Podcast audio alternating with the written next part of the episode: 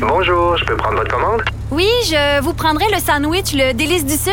Par contre, j'enlèverai le poulet, l'ananas, les oignons puis le fromage feta. Votre auto, c'est un espace où vous pouvez être vous-même. Euh, donc vous voulez juste le, le pain et la sauce? Oui, monsieur. Elle mérite d'être bien protégée. Et vous méritez d'être bien accompagné. Trouvez la protection la mieux adaptée à votre auto avec Desjardins Assurance et obtenez une soumission en quelques clics sur desjardins.com. 2346. Le, le commentaire de Emmanuel Latraverse. Des analyses politiques pas comme les autres. Emmanuel, qu'est-ce que tu as pensé de la grande messe d'hier? C'est l'espoir au compte-goutte. Oui, mais c'est l'espoir. Ben oui, parce qu'il y a quand même cinq régions qui tournent au orange, donc ils peuvent aller au restaurant. C'est pas peu dire quand même. C'est oui, c'est c'est- important pour ces gens-là qui vont pouvoir aller au spectacle, qui vont pouvoir avoir un ressemblant de vie. Fait qu'imagine un couvre-feu à 20h30, à 21h30. Ben oui. Mais il y a beaucoup, puis il y a la promesse qu'il va y avoir un plan de déconfinement pour les sports qui s'en vient. Alors, une autre petite lueur d'espoir. Mais il y a la plus grosse promesse de M. Legault qu'il a faite depuis longtemps. Celle de parler d'autre chose. Oui. Et moi, non, mais ça on- je- ça m'a tellement, ça m'a, ça m'a, ça m'a surpris parce qu'il a quand même été très catégorique, hein, en disant, puis là, je le cite, vous allez voir, ça va complètement changer le portrait de la situation au Québec, la vaccination, et on travaille très fort, nous, pour relancer une nouvelle économie. Je vous promets un boom économique d'ici la fin 2021. Ah ben, Et ça, c'est, c'est énorme quand même. ben oui, mais c'est sûr que quand ça va être terminé, là, écoute, on va se précipiter, là, on va sortir, on va dépenser, puis ça va, ça va repartir la machine. Oui, mais quand ça va arriver, et moi j'ai vu là-dedans une façon pour M. Legault de laisser miroiter que ça va aller plus vite qu'on pense. Parce qu'en ce moment, on est tous fixés sur un calendrier de vaccination assez lent qui nous mène à fin septembre. Ça, ça veut dire un été assez caïn, hein? Hmm. où il faut continuer à être encore plus prudent que l'été dernier à cause des variants et tout le reste. Mais quand on regarde les chiffres, et ce qui m'a mis la puce à l'oreille, c'est que la, pre- la directrice de la santé publique en Colombie-Britannique a dit aux gens de la Colombie-Britannique que d'ici la mi-juillet, tout le monde aurait sa première dose de vaccin. Mi-juillet. Pourquoi? Mi-juillet. Mais dans le fond, c'est mathématique.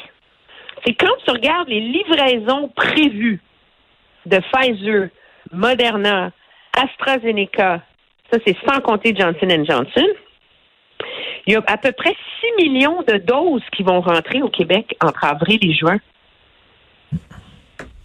Mais ça, c'est assez pour donner une dose à tout le monde, là. Mais il y en a un qui va euh, gagner son pari, c'est Justin. Ben oui. Vraiment, là. Ben, c'est, est-ce qu'il va gagner son pari? On verra. Moi, je pense que ce qui. Mais si le gouvernement réussit à faire respecter ses contrats, ce qui vient, ce qui a changé tout ce calcul-là tout d'un coup, c'est, vrai que Québec avait lancé le bal, hein, en espaçant la première dose de à 90 jours, en espaçant les deux doses. Tu te rappelleras, on en avait parlé, ça suscitait beaucoup d'inquiétudes. Puis finalement, c'est un pari qui a été validé par la recherche. Et là, forte de ça, l'hygiéniste en chef de la Colombie-Britannique, elle a dit, ben moi, étends à quatre mois, mes deux doses. Parce que je veux vacciner tout le monde d'ici la mi-juillet. Et là, le comité national d'immunisation, qui sont comme les experts, là, les immunologues et tout ça, du conseil le gouvernement fédéral, ont dit, savez-vous, c'est ça la stratégie à faire. La stratégie à faire, c'est d'ouvrir la machine, de vacciner tout le monde le plus vite possible, Hmm. et on donnera la, la, la- la deuxième dose après.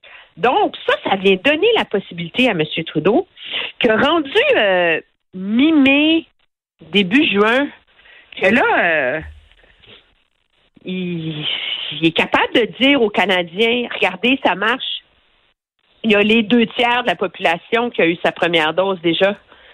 Alors, l'effet des livraisons qui semble être en voie de rentrer dans un calendrier Mm. raisonnable et négocié et fiable, plus cette surprise que personne n'avait prévue, de dire qu'on peut aller jusqu'à quatre mois entre les deux doses au lieu de trois semaines. Mhm. Mais là, ça vient complètement changer la donne. C'est ce qui permet à M. Legault de dire aux gens, vous avez pas long à tenir le coup, ça s'en vient. Puis tu remarqueras qu'il est assez habile de ne pas la faire, lui, la promesse qu'il va vacciner tout le monde d'ici la mi-juillet. Parce qu'il y a un gros problème de logistique là-dedans. Il faudrait vacciner quatre fois plus par jour qu'on le fait en ce moment. Alors, on n'est pas rendu là. Mais ça permet à M. Legault de le mettre dans la fenêtre, l'idée que ça va aller mieux, plus vite, pour qu'on soit patient et qu'on qu'on endure jusqu'à Pâques. Et ça donne les moyens à M. Trudeau de leur regarder sa fenêtre électorale et de dire, ah ah, elle s'ouvre pour de vrai pour moi. Ben, tout à fait. Non, non, c'est sûr. C'est pour lui, c'est une excellente nouvelle et c'est drôle parce que je parlais à une députée du Bloc québécois et je lui disais, vous savez, euh, euh, Monsieur Trudeau, il va relever son défi. Finalement, il va, il remporter son pari. On va tous être vaccinés euh, euh, à la fin de l'été. Et elle a dit oui, malheureusement. oui, mais c'est oui, ouais, mais le gros pari que va remporter, remporter M. Trudeau aussi. Puis ça, je l'ai vu hier, c'est comme c'est une phrase à garder en archive pour la prochaine année. Madame Freeland, qui est la vice-première ministre et ministre des Finances, était dans le point de presse de M. Trudeau hier où on avait annoncé le désinvestissement pour l'innovation, le développement de vaccins un an en retard, faut-il le rappeler. Trêve de plaisanterie. Il y a eu, il y a tout un débat sur le fait que Ottawa a dépensé beaucoup trop. Là. Euh, Mario, euh, notre collègue Mario Dumont a écrit là-dessus dans le Journal de Montréal. Il y a eu un rapport de Statistique Canada publié lundi à l'effet qu'en moyenne, moyenne, les familles qui ont reçu la PCU, sur la durée de la PCU, ont eu 2500 pièces de plus que les revenus perdus. ben oui. Alors là, tout le monde dit le gouvernement a déliré totalement. Et Mme Freeland, au lieu de répondre avec ça, tu sais, en ton de ministre des Finances, là, je comprends les critiques, mais nous avions l'importance de s'assurer que l'argent se rende à bon port et ça, c'est une prise de risque qui valait la peine pour sauver la dignité, l'économie canadienne, blablabla. Elle s'est moquée de cette critique-là. C'est sur un ton euh, un peu vindicatif, partisan. euh, et ça, tu vois que eux autres, ils ont compris une chose, c'est qu'avec ça maintenant, ils ont l'argument ultime. Ça met leur opposition en boîte parce que ça vient, ça vient lier l'argumentaire de M. Trudeau. S'il y a une phrase qu'il répète à toutes ses conférences de presse depuis la mi-mars dernier, c'est ne vous en faites pas, nous serons là pour vous. On Tout à fait. Et, écoute, je On dois, je dois te, je dois te bousculer parce qu'on est en temps sur notre horaire, mais rapidement, là, euh, les commentateurs politiques sont tous très critiques là, envers euh, euh, le Parti conservateur. Est-ce que Erin O'Toole mérite ces critiques-là? Oui. Premièrement, faut le dire, c'est pas facile d'être chef politique en temps de pandémie, là, en chef, chef de l'opposition, là. OK, c'est hyper périlleux. Mais fais une comparaison Parti conservateur, Parti libéral au Québec. Chef peu connu, dans le fond des sondages, ça va pas bien. Madame Anglade a quand même trouvé un ton. On amène des propositions pour les changements à l'école, on demande une enquête publique en rappelant que c'est pas partisan, mais que ça prend des réponses à des questions. C'est c'est très précis, c'est très méticuleux, il y a un argumentaire. Qu'est-ce qu'on entend du Parti conservateur? Le vaccin, c'est un échec, un échec, vous êtes nul, c'est pas bon. Alors là, tu peux plus plaider, cet argumentaire, Ben une fois que les choses vont changer. faut jeter la quarantaine à l'hôtel parce qu'il y a des problèmes. Super brillant quand tu l'as réclamé pendant des semaines. Là, pour essayer de, de, de, traire la vache du débat sur les vaccins jusqu'à la lie, on veut politiser ce débat-là sur est-ce qu'il faut donner le vaccin d'AstraZeneca aux personnes de 65 ans et plus, en traînant dans des comités parlementaires les scientifiques qui sont en faveur du 65 ans et plus et ceux qui sont contre, puis les mettre en, opposition. Comment politiser un débat qui devrait pas l'être et comment alimenter la crainte des gens sur le vaccin. Et puis, c'est bien dire que le gouvernement est indigne d'avoir garoché de l'argent par les fenêtres. C'est quoi l'alternative? Qu'est-ce que Ben tu aurais oui. fait de mieux? Alors, on se retrouve à la veille d'une élection avec un parti conservateur qui a été très habile pour critiquer le gouvernement, mais que monsieur, madame, tout le monde dans la rue demande lui qu'est-ce qu'il propose, le Parti conservateur, pour que ça aille mieux dans la pandémie? On sait pas. Personne n'a Non, non, c'est un parti qui se cherche totalement. Tu as tout à fait raison. Merci beaucoup, Emmanuel. Bonne journée. Au revoir! Merci. Alors, mon cher Benoît, Hey! comment ça Euh, va? je sais pas si tu as vu ça hein, dans le journal aujourd'hui. Le, la liste de vaccination, les performances T'as-tu vu ça? Non. C'est euh, Israël, euh, pour le taux de vaccination dans la population, Israël est à 96% Faut pas oublier qu'ils ont payé 40% de plus le, le, chaque vaccin. Hein? Mais ils ont piqué, puis ils ont vacciné, puis ils ont réglé le problème. Euh, Émirats arabes unis à 80, j'ai pas mis là, 80 quelques La Serbie qui est une puissance mondiale, on le sait, est à 22% Le Chili, qui est une autre puissance mondiale économique, était presque à 20 Le Canada est à combien? 5,5% 5,5% de taux de vaccination. Fait qu'on félicite le gouvernement Trudeau pour sa compétence, sa performance. François-Philippe Champagne est venu me dire qu'il était très fier du travail accompli puis qu'il avait travaillé fort. Puis, puis moi, j'avais... Ah, tu un party pooper.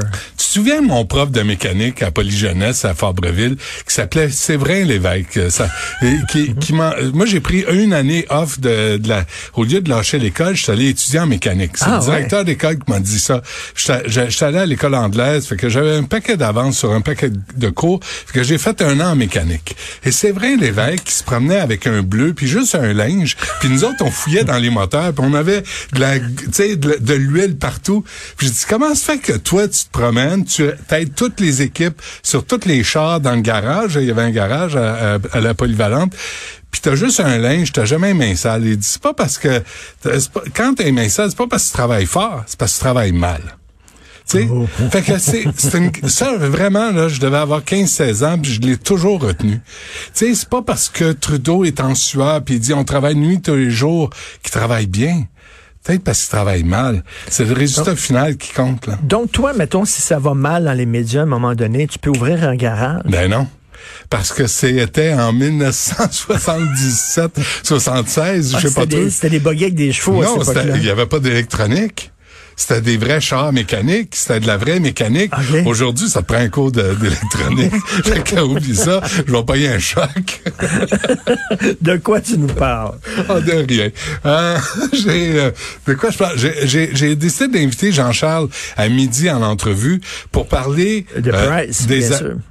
Priceless? Non, je, il va faire ça en sa chronique. Pour parler des gars qui devraient... Qui, T'as vu euh, François Legault hier, là, il est oui, sorti, oui, oui. puis il a dit là, les gestes barbares, les hommes doivent se parler. Nous autres, quand on en voit un se comporter en cabochon, euh, tu sais, on a, on a le, le je pense, l'obligation d'intervenir. Et là, je veux parler à Jean-Charles pour savoir, tu sais, les Alouettes, le Canadien de Montréal, ils ont des joueurs qui sont aimés des hommes, qui sont admirés des hommes. Si ces joueurs-là prenaient la parole, juste un petit moment, si Georges Saint-Pierre prenait la parole, disait, t'es pas un homme si tu bonnes une femme, t'es pas un homme si tu tues une femme, consulte, ça c'est correct, il y a rien d'humiliant là-dedans, il me semble qu'on avancerait en société. Fait que on, on va, bon. on va lancer cette idée-là à, à midi. Et tantôt, j'ai le maire de Bromont.